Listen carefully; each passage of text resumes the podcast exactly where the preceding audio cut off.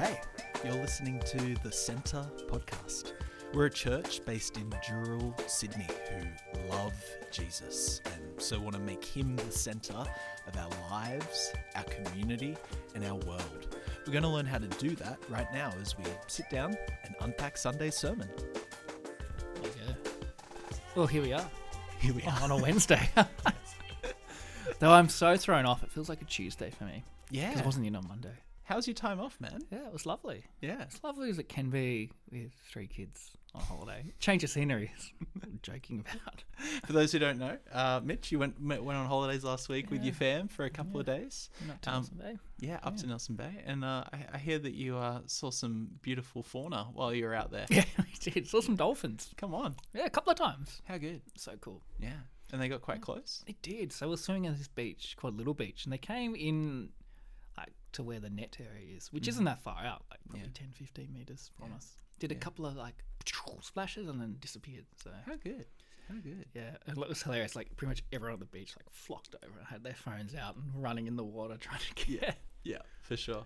Yeah, I feel like um, dolphins are universally loved. I feel like, like who Ah, yes. doesn't at least like appreciate a Yeah, dolphin? You know, they're like the opposite of sharks. Sharks, everyone gets out of the water. Dolphins, everyone gets in. So I suppose the irony is, um, if it'd been a shark, it would like, ah! Yeah, that's it. Yeah, Yeah. yeah, yeah. Just add some teeth to that dolphin, and suddenly it's a very different reaction.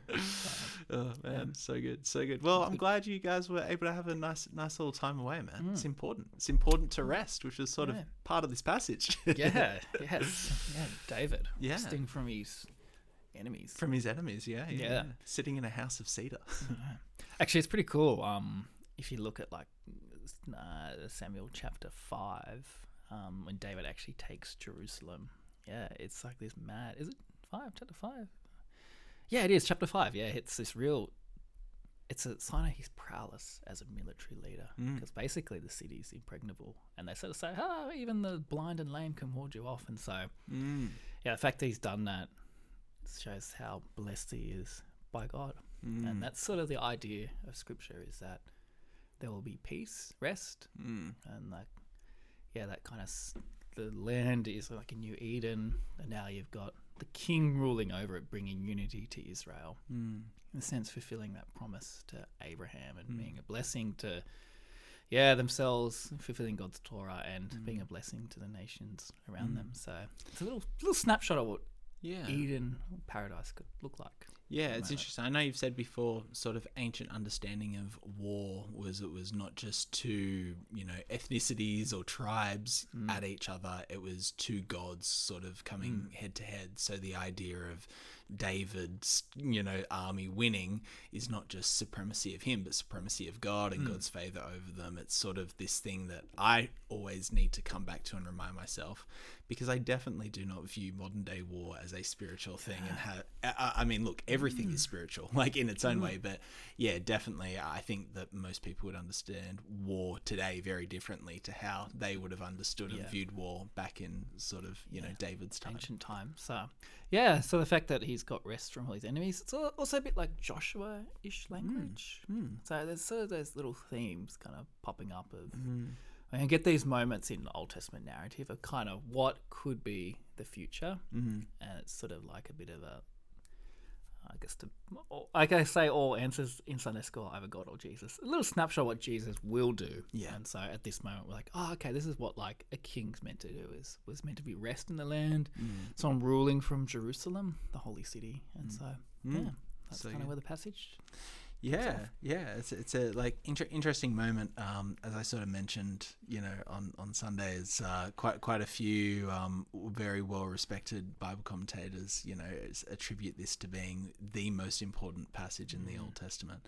Um, but yeah, it is a kind of confusing prophecy in some ways because. Um, it sort of is pointing towards Solomon, Yes. like David's actual Yes. son. It's sort of pointing towards Jesus. Yeah. There's definitely parts in it where it almost seems like it's pointing towards neither as well. So it'll be interesting to kind of unpack that a bit because, um, yeah, Yeah. it- Well, it's not so sort of, um, you know, f- cut cut fast and uh, and dry. It's a bit of um, sort of wrestling that you need to do with this passage as well. Um, so David, I guess what's important and you did speak about this on Sunday, Mari, but it was a re- like in the ancient world, temples were super important. Mm. They were well the connection point between heaven and earth, the place where the gods lived. And so David's doing what was quite normal culturally in Yeah. the ancient world was that you build a temple. Yeah. You know, you've conquered the land, you've established a, a palace. Now Mm. you got to have a temple for the god. And yeah, it's kind of like what you said, and that, that question you asked the audience about how do you know discern God's will Mm. is this seems like the right thing to do, like good intentions. Mm. Yeah. yeah, this is what everyone does: is you build a temple, and it's Yeah. yeah, it's and and Samuel because because obviously you got Chronicles and Samuel and Chronicles sort of tells the same story as part Mm. From of a different Samuel angle. Kings. Yeah, Yeah. Um, Chronicles actually tells us in one Chronicles twenty eight that the reason that David doesn't build the house is he's a man of war and shed blood. So that's one Chronicles twenty eight three. But and so it's easy to go, oh, that's the reason. But Samuel doesn't give us Mm. that reason, and hmm. so and that's a deliberate like seeing the authors made a reason not to include that. Where hmm. Chronicles has hmm. to kind of give us more background. But yeah, it it is almost like that. What's the word I want? Wrestling of like Yeah, what seems like a good yeah. thing.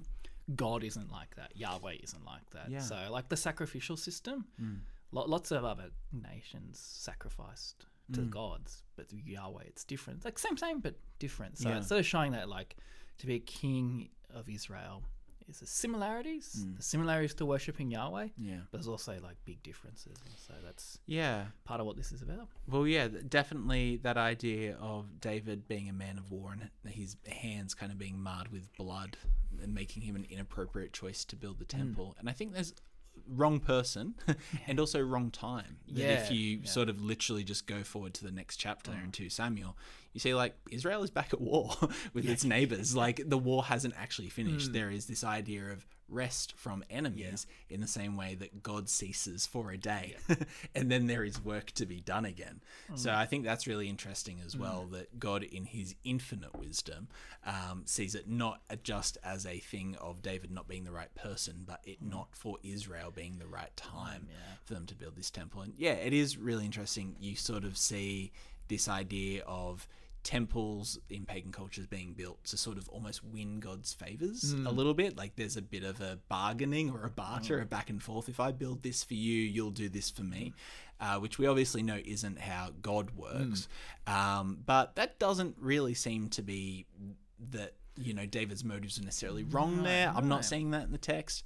And the fact that Solomon does build the temple and it's framed as righteous Yeah. Does point towards it. that. Like it's it's not a bad thing. No. it's just wrong person, wrong time.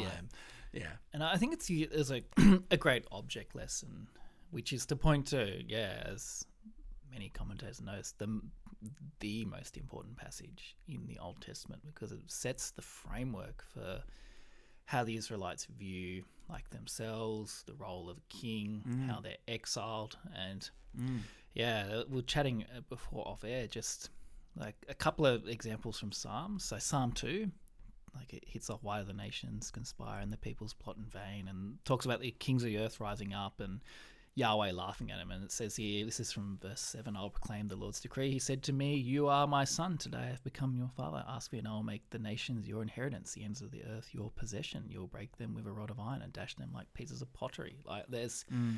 there's recognition here that the kings are rebelling. Yahweh's like, what are you going to do? Mm. And then there's this focus on like a son.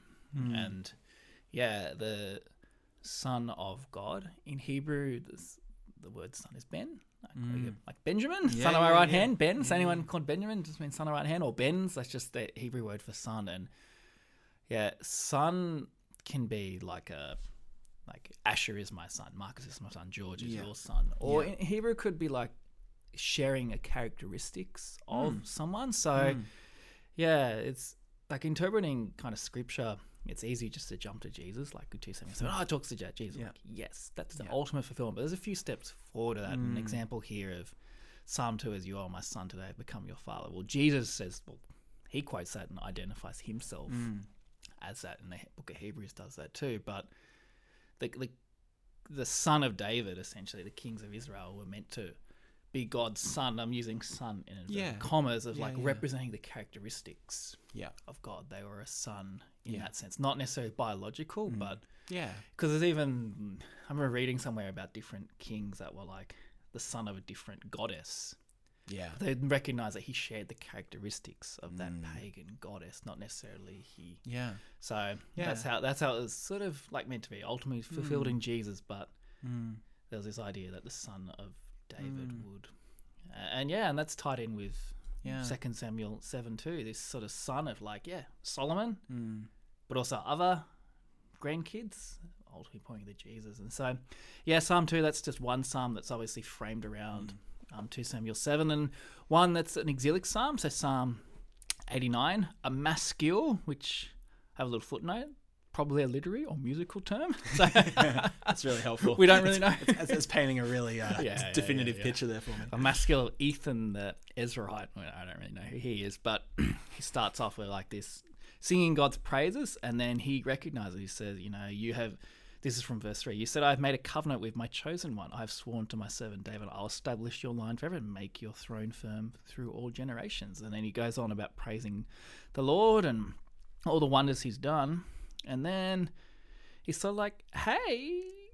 You, you know, it says here, if if his sons forsake my law and do not follow my statutes, I violate my decrees, I'll punish their sin with the rod and their iniquity with flogging. It's interesting. The psalmist takes that kind of curse part mm. of 2 Samuel 7 mm. and sort of third personized instead of saying he, he says there. And so mm. recognizing that, okay, these sons of David have committed crimes mm-hmm. and they're being punished for that. Yeah. And he goes on, he says, But you've rejected, you've spurned us. Like, hey, essentially, how long, Lord, will you hide yourself? How long will your wrath burn? Like, "Well, Lord, where is your former great love, which in your faithfulness you swore to David? Like, it's sort of mm. recognizing, yeah, you gave us this promise to David. Mm. You told us if they're sinful, there'd be mm. punishment. But okay, we've been punished now. Yeah. How long? So that's just a great example of how This idea of Yes. sun. Mm. what It's does so- sun mean? so yeah. important for Yeah. and, and it frames like yeah isaiah jeremiah the mm-hmm. prophets like it mm-hmm. becomes that framework for scripture ultimately well jesus comes in mm-hmm. as the son of david with Yeah. the kingdom of god so that's why it's so important for Well, the bible Yeah, I mean, like, uh, and what you're pointing to, and I, think that's so helpful um, to understand, you know, this idea that son goes so far beyond, you know, sort of biological. And I think we understand that a little bit that, you know, maybe that uh, Samuel was seen as Saul's son in inverted commas, and, you know, there's, you know, these different moments, you know, uh, Samuel himself is sort of seen as sort of Eli's son, a yeah, little yeah. bit in a way. Um, but this idea of son even going beyond to be sort of like a people of, you know, um, but the word son in the singular sort of can mean a broader multitude of, a much further family line of.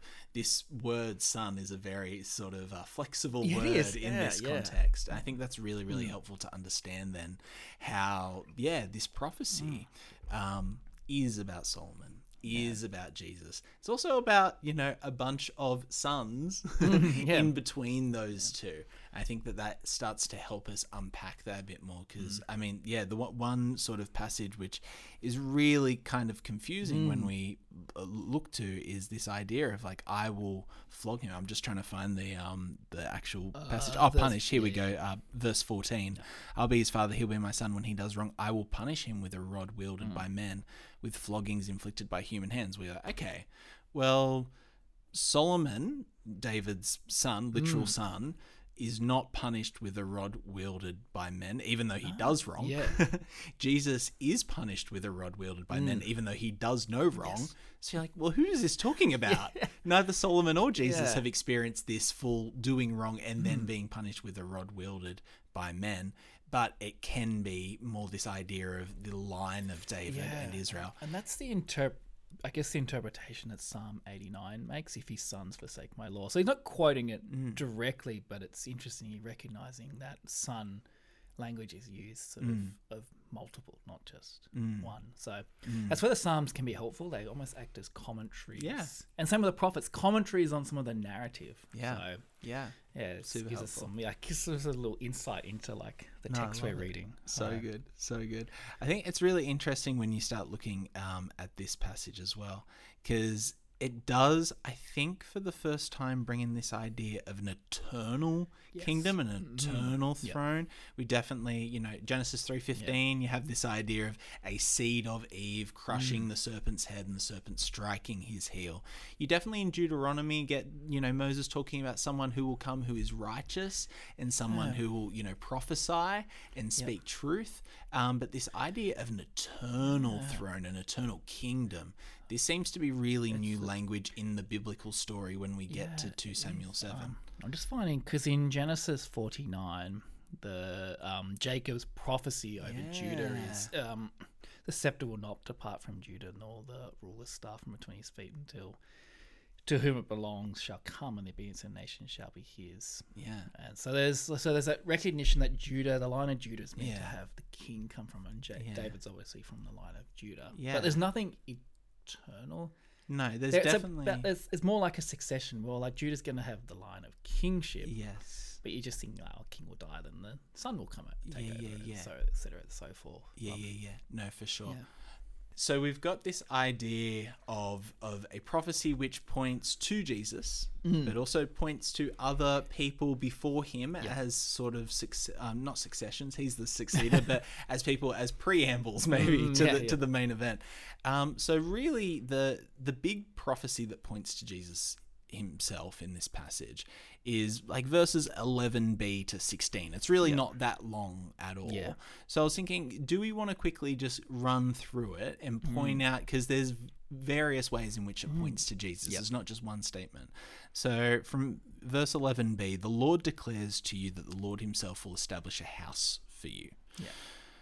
do we want to talk about that? Yeah, because it's interesting language. Because Jesus never talks about a house; he always talks about building a kingdom. And so, I always say the house is a play on temple.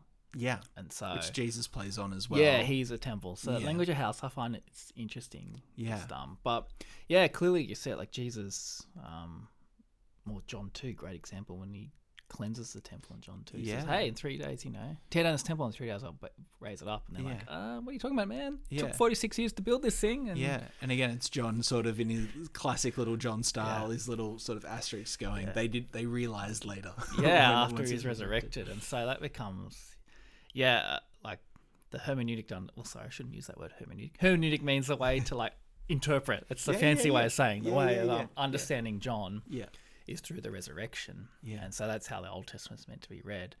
And so Jesus is the temple, like he's established Mm. forever. yeah, Uh, And Revelation talks about that. Like there's no temple in the heavens and the earth because the Lamb is there, Jesus Yeah. is there, and Yeah. so there's an establishment of this eternal kingdom, Mm. which is what, yeah, Psalm two and all that sort of was hoping for. Then the King, the Son of David, Yeah. ruling over the world. it's somewhat ironic, isn't it, that like when you again look at this passage in full sort of light of Mm. Christ, that David says, "I want to build you a temple," essentially. And God says, "I'm going to build you a temple," and like the kind of you know, Mm. Yeah, the, yeah. The, it's a household. House, you know, they're know, using yeah, this word, but He does build David a temple. Mm. and builds it through his offspring, and his offspring then become that temple. Like, you're like, oh, dude, that is like so much further than you could possibly imagine. That like, no, like you're going to build me a in inverted commas house. house, yeah. You know, I'm going to build you a household. Mm. um, but yeah, this idea that it is that household, that line of yours Mm. that I'm going to build that will be the ultimate temple. Like, how could you possibly foresee know that, that. and fathom that? Yeah. Like, that is just insane. I feel like there's so much just in that. That's that's a sermon in and of itself. Just on verse Um, eleven. So 11b, 11b. yeah, yeah, not even the full verse. So then um, Nathan continues to David, when your days are over and you rest with your ancestors, I will raise up your offspring to succeed you. Um, right there, I kind of mentioned it Mm. a, a little bit on Sunday, and you very rightly kind of challenged you're like, "Oh, what's the original Hebrew?" And I sheepishly answered, "I didn't look it up, but I did look at the interlinear. I just trust these commentaries blindly sometimes, Mitch, which I shouldn't Yeah. do. Uh, but thankfully, this was a, a trustworthy Yeah. one. So the word is um, like I will raise up. Quum is sort of the Hebrew, which does sort of very much go to to arise, stand up, stand. This idea of not just establishing and building, but really raising up and and you know we see this word then used throughout the you know the old testament in that way so there is maybe a little bit of a sneaky little Yeah. you know i don't know suggestion there or echo prophecy in and of itself of the way in which christ's you know legacy will be And I think too, you can, and this is what, um, so the book I've been reading from Richard Hays about how to understand the allusions of the Old Testament, and Yeah. the Gospels, and that's what he argues in like his chapter on John. Is you have Yeah. to, you can only understand the Old Testament now in light of the Yeah. resurrection. Yeah. So, with that kind of framework, you read that and you think, well, yeah, that's literally what happened. yeah Jesus was raised up, yeah yeah and and the, and yeah, and he established the kingdom. For sure, for sure. And then, so um, yeah, I'll raise up your offspring to succeed you, your own flesh Mm. and blood. I feel like that's pretty self-explanatory. Just read read the opening chapters of you know Matthew if, you, if you want to see that. Um, I will establish His kingdom. Um, again, this is maybe going to take longer than I thought it would. establish His kingdom. Mm. Let, Let's talk about that. The obviously Jesus talks about the kingdom of God, the kingdom of heaven, yeah. depending on what gospel you read. Um, what's what's going on here with when he's saying, "I will establish His kingdom"? Yeah, um, it's super interesting language, isn't it? Because we feel like, well, David has a kingdom, so it's. I'm I'm always see it as like a bit like future. Mm. Like obviously, there's a future element mm. to it about because there's this. There's going to be this, um, not ancestor, descendant. Yeah, yeah, yeah. That's that's yeah, who's going to do something different. And so let, let's mm. say like Solomon, clearly he is the the I guess the only son of David to not fight really. Like he has peace essentially. Well, for most of his rule, but let's just say for argument's sake that he has peace. yeah, He brings in what Eden is, and so that his this kingdom that Solomon has, it foreshadows of what Jesus would do. This this kingdom of peace. Mm. Of well, that's what Sh- Sh- Shlomo or Solomon's name means, like pre- peace. yeah, Um, yeah, yeah.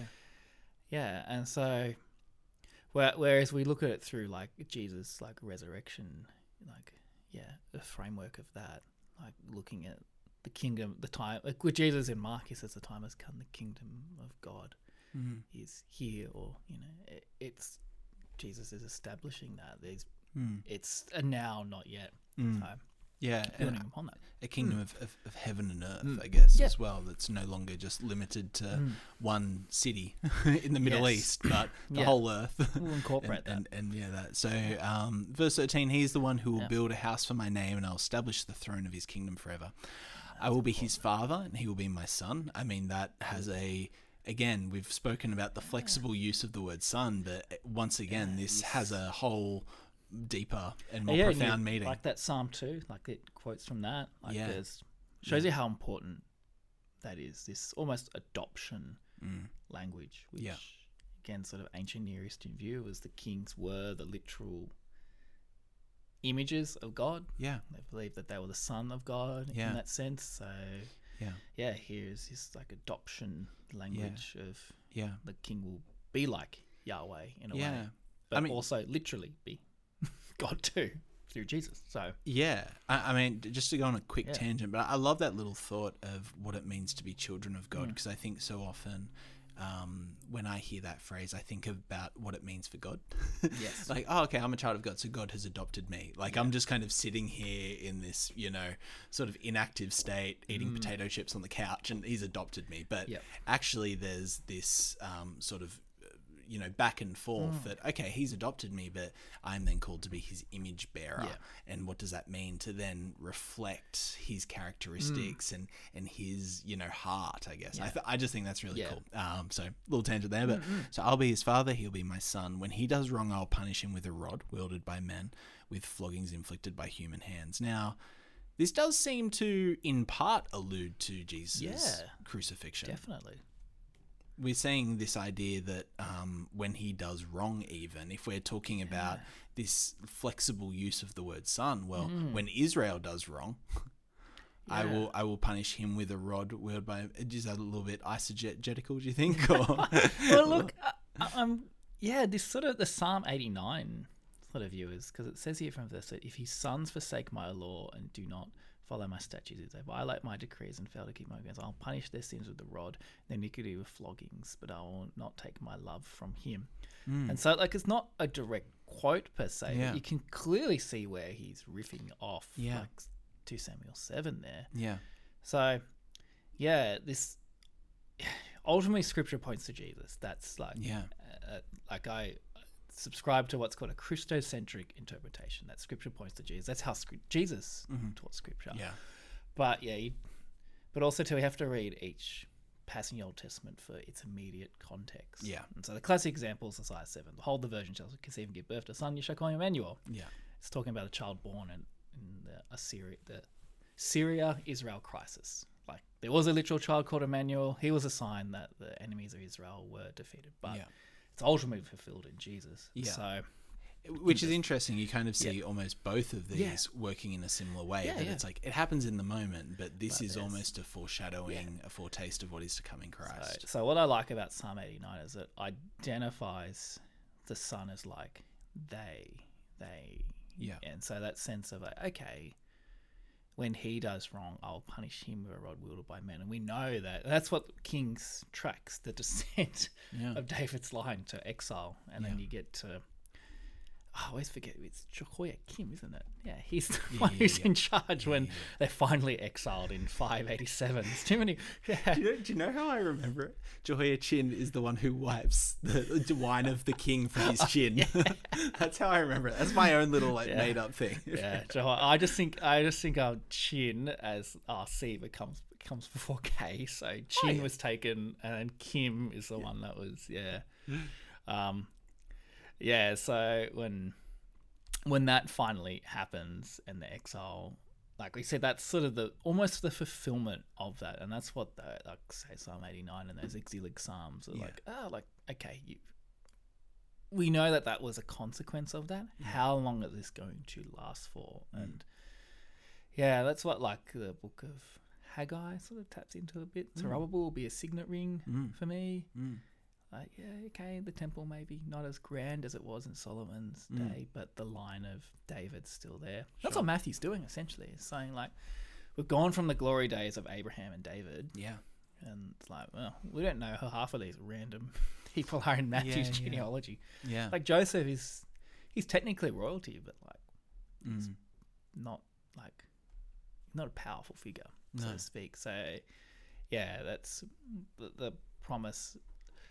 What am I trying to say? The the punishment there obviously has that exilic sort of idea, but Hmm. it's not going to go forever because we're told, but my love will never be taken away from Yeah. him, and that's the important part. It's like there will be punishment. Mm. So like, yeah, the, the grandsons of David who do wrong are punished, and yeah, they are. There's Mm. Babylonians come in, there's Syrians, there's Assyria, lots of lots of enemies like yeah, yeah, yeah. for for their wickedness. But the the unlike Israel, so when um, Manasseh, who's Solomon's son, takes over and he kind of says, you know, the people beg him like, "Oh, your your father was so difficult with us. Please, you know, make us easy." And he's, you know, his friends tell him, "Oh, you know, my." What's he say? Like, oh my, I'm gonna be fatter than like my father. Like, anyway, Yeah, basically, yeah, he says he's gonna make it even worse. Yeah, I'm you, gonna you thought my father was bad? Yeah, Wait yeah. till I'm gonna be twice as his life." bad. Yeah. He yeah. says this really stupid thing to him, and and they, then the ten tribes split, Yeah. and you get um. Gosh, I've had a complete mind blank. Who's the first um king of Israel? Anyway, the first king of first king of Israel. Israel. Oh, um, uh, um, son. Of, he's the son of Nebat. That's terrible. I should know that off the top of my head. I, I don't did, know it off the top I, of my I head. did. I did. Uh. I did an essay on this. Um, yeah, Every, everyone's just like yelling at us right now. like, oh my goodness, they don't know who. Ah, but um, yeah, you're gonna find that for me. aren't? Nah, I googled it and it said Saul. Uh, Um, yeah, I don't know. anyway, Ish Ishbosheth? nah, Jeroboam. That's it. There. Jeroboam. I knew I'd remember. It's just you know, you know, the brain ticks over. Jeroboam, something there, Nebat. That's it. So Jeroboam becomes the first king of Israel. And I'm just going to stop for a sec. We could edit that out, or we could be honest and leave it in. I'm going to leave it in. shows us that we're you know we're human and don't know everything, even though we have laptops in front of us. Yeah, yeah, yeah. Even with the laptops, took us a second. Yeah. So anyway, so Jeroboam, he is given a promise that almost like a become like a new Abraham, and Mm. Jeroboam immediately commits sins. He builds two golden calves, Mm. and because he doesn't want the people going up to Jerusalem to worship, Yeah, yeah. and he loses a king. And that's the kind of story of Israel's Mm. kingship is that they're constantly kings come up, kings like, yeah, and whereas Judah, it's a lot more stable. There's a continuation of the Davidic line. Yeah. And so, yeah, it's and look, it's a question that we asked a few weeks ago with Saul. We're like, well, you know, Saul really at the end of the day committed like, if we're talking like scale of sin, like I don't know, David's sin with Bathsheba was a lot worse than what Saul did, but Yeah. seems like David, well, he actually repented. Mm. I- guess part of here is this what we call an unconditional covenant, of where it's not reliant upon David's actions, so to speak, like God's My you know, love will "I- never my love leave will never be Yeah. taken away. And so that's the important part of of this is that regardless of the actions of the sons of David, Mm. that the promise will continue. And yeah, this this this house of David, your house is verse sixteen, your house and your kingdom will endure forever. Before me, your kingdom will be established forever.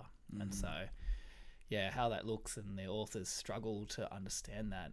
Mm. Like in the exile, post exile, people kind of left wondering. That's that's what's cool about um, yeah, Haggai's signet ring prophecy about Zerubbabel. He's just basically a governor of like governor of this tiny little province, Judah, in the middle of the Persian Empire. He's really a nobody in the grand scheme of things. Like you look at his ancestors, Solomon was ruling the whole world. You know, Queen of Sheba's coming to visit him for wisdom, and here's this dude. You know, he's just a, a lowly governor and a really poor. But the point is, is that that it's still the line of David is continuing, and even to an extent, Jesus' kingship is just utterly radical. Mm. Born in, yeah, like, like we were thinking about Christmas. He's born in a manger, um, in Bethlehem, pretty small. To parents that are so poor, they have to offer a pigeon, like for his eighth day to be circumcised, which is like what the poor do. Um, yeah, grows up in a small town in Nazareth. like, in fact, does any good come from Nazareth? Yeah, Nazareth. Yeah, yeah. yeah. So, but that's who the son of David is. The kingdom Mm. is established through Jesus, and so, and I think that's scripture. What how it operates is it turns the world upside down. Yeah. And David's assumption was, I'm going to build a temple. It's going to be amazing. God's like, no, no, no, no, no. Mm. That's not how I'm going to operate. And yeah, it gives us these. I guess that's what the book of Samuel's sort of been doing, showing us a different type of king, Mm. of what God wants, which is what, yeah, his law is, which is how even the people he chooses. Well, let's take David. He's the eighth son of Jesse. He's a nobody. Yeah. He's elevated. Yeah, and yeah. So that's what how God operates. People look at the outside. Mm. God looks at the heart. To quote one Samuel sixteen. So yeah. Yeah. Yeah. Small, it. simple, strip back. Love it. So good. So good.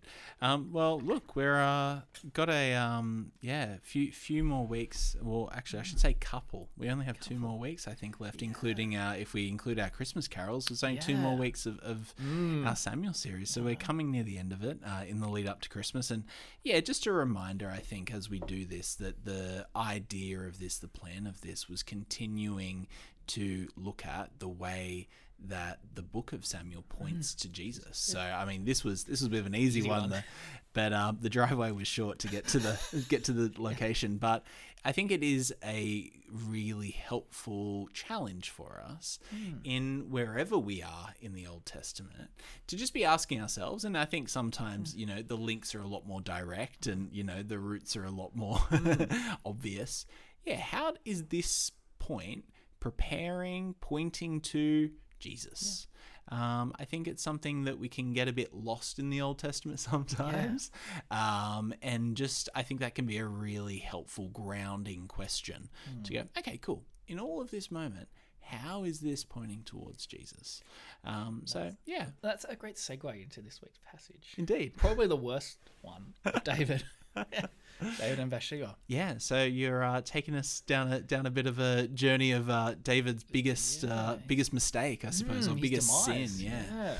So um, yeah, any any little uh, taster for that? Well, essentially, it's sort of it's implicitly saying that even David, who bought peace, is given the prophecy to have a king forever. He's the man after God's heart.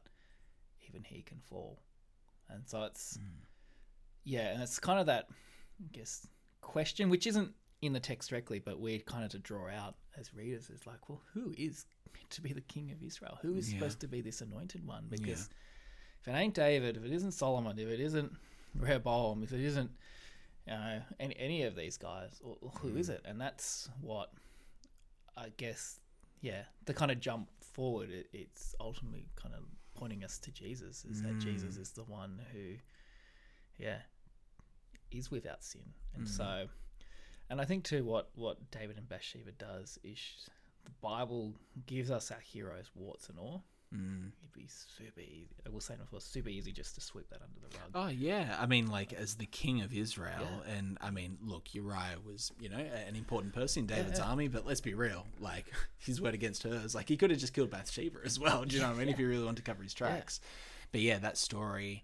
Uh, could have very easily, and you you were saying, you know, we, we see it in Yeah, yeah. when when it's retold in Chronicles. Yeah, yeah, it's not mentioned. You know, It's- yeah, moment. they just sort of skip over that part. Yeah. Um, yeah, and which actually for me gives it a lot.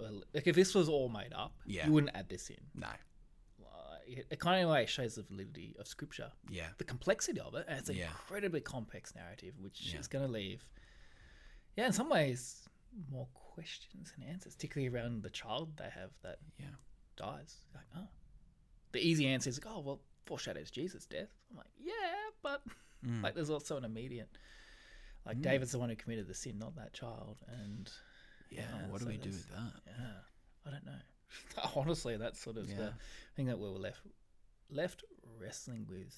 Um, yeah, I think a lot about like global events. So like think Yeah. of the stuff that's happening in Gaza or the Ukraine and other places. There's lots of innocent kiddies. Yeah. They're getting bombed and killed. And it's like, well, they didn't. It's not their fault. No. And yeah, uh, it can easily make you, if you're cynical, the belief that God's not real. Like if God was so loving, He wouldn't allow this. I mean, I fall into the makes me realize the justice and mercy of God and that He's greater than what I understand, and that makes me thankful. Like to use the Old Testament language of His disclosure of Yahweh, Yahweh's um, compassionate, gracious, slow to anger. Um, yeah, shows His abiding love to a thousand generations, and that's sort of the God that we see in David. When David repents, there's yeah, he's forgiven, but there's consequences for that. And but then too, from that, we're given, I guess, a great comfort and hope that David recognizes he'll be reunited with that with that child one day. And so, yeah.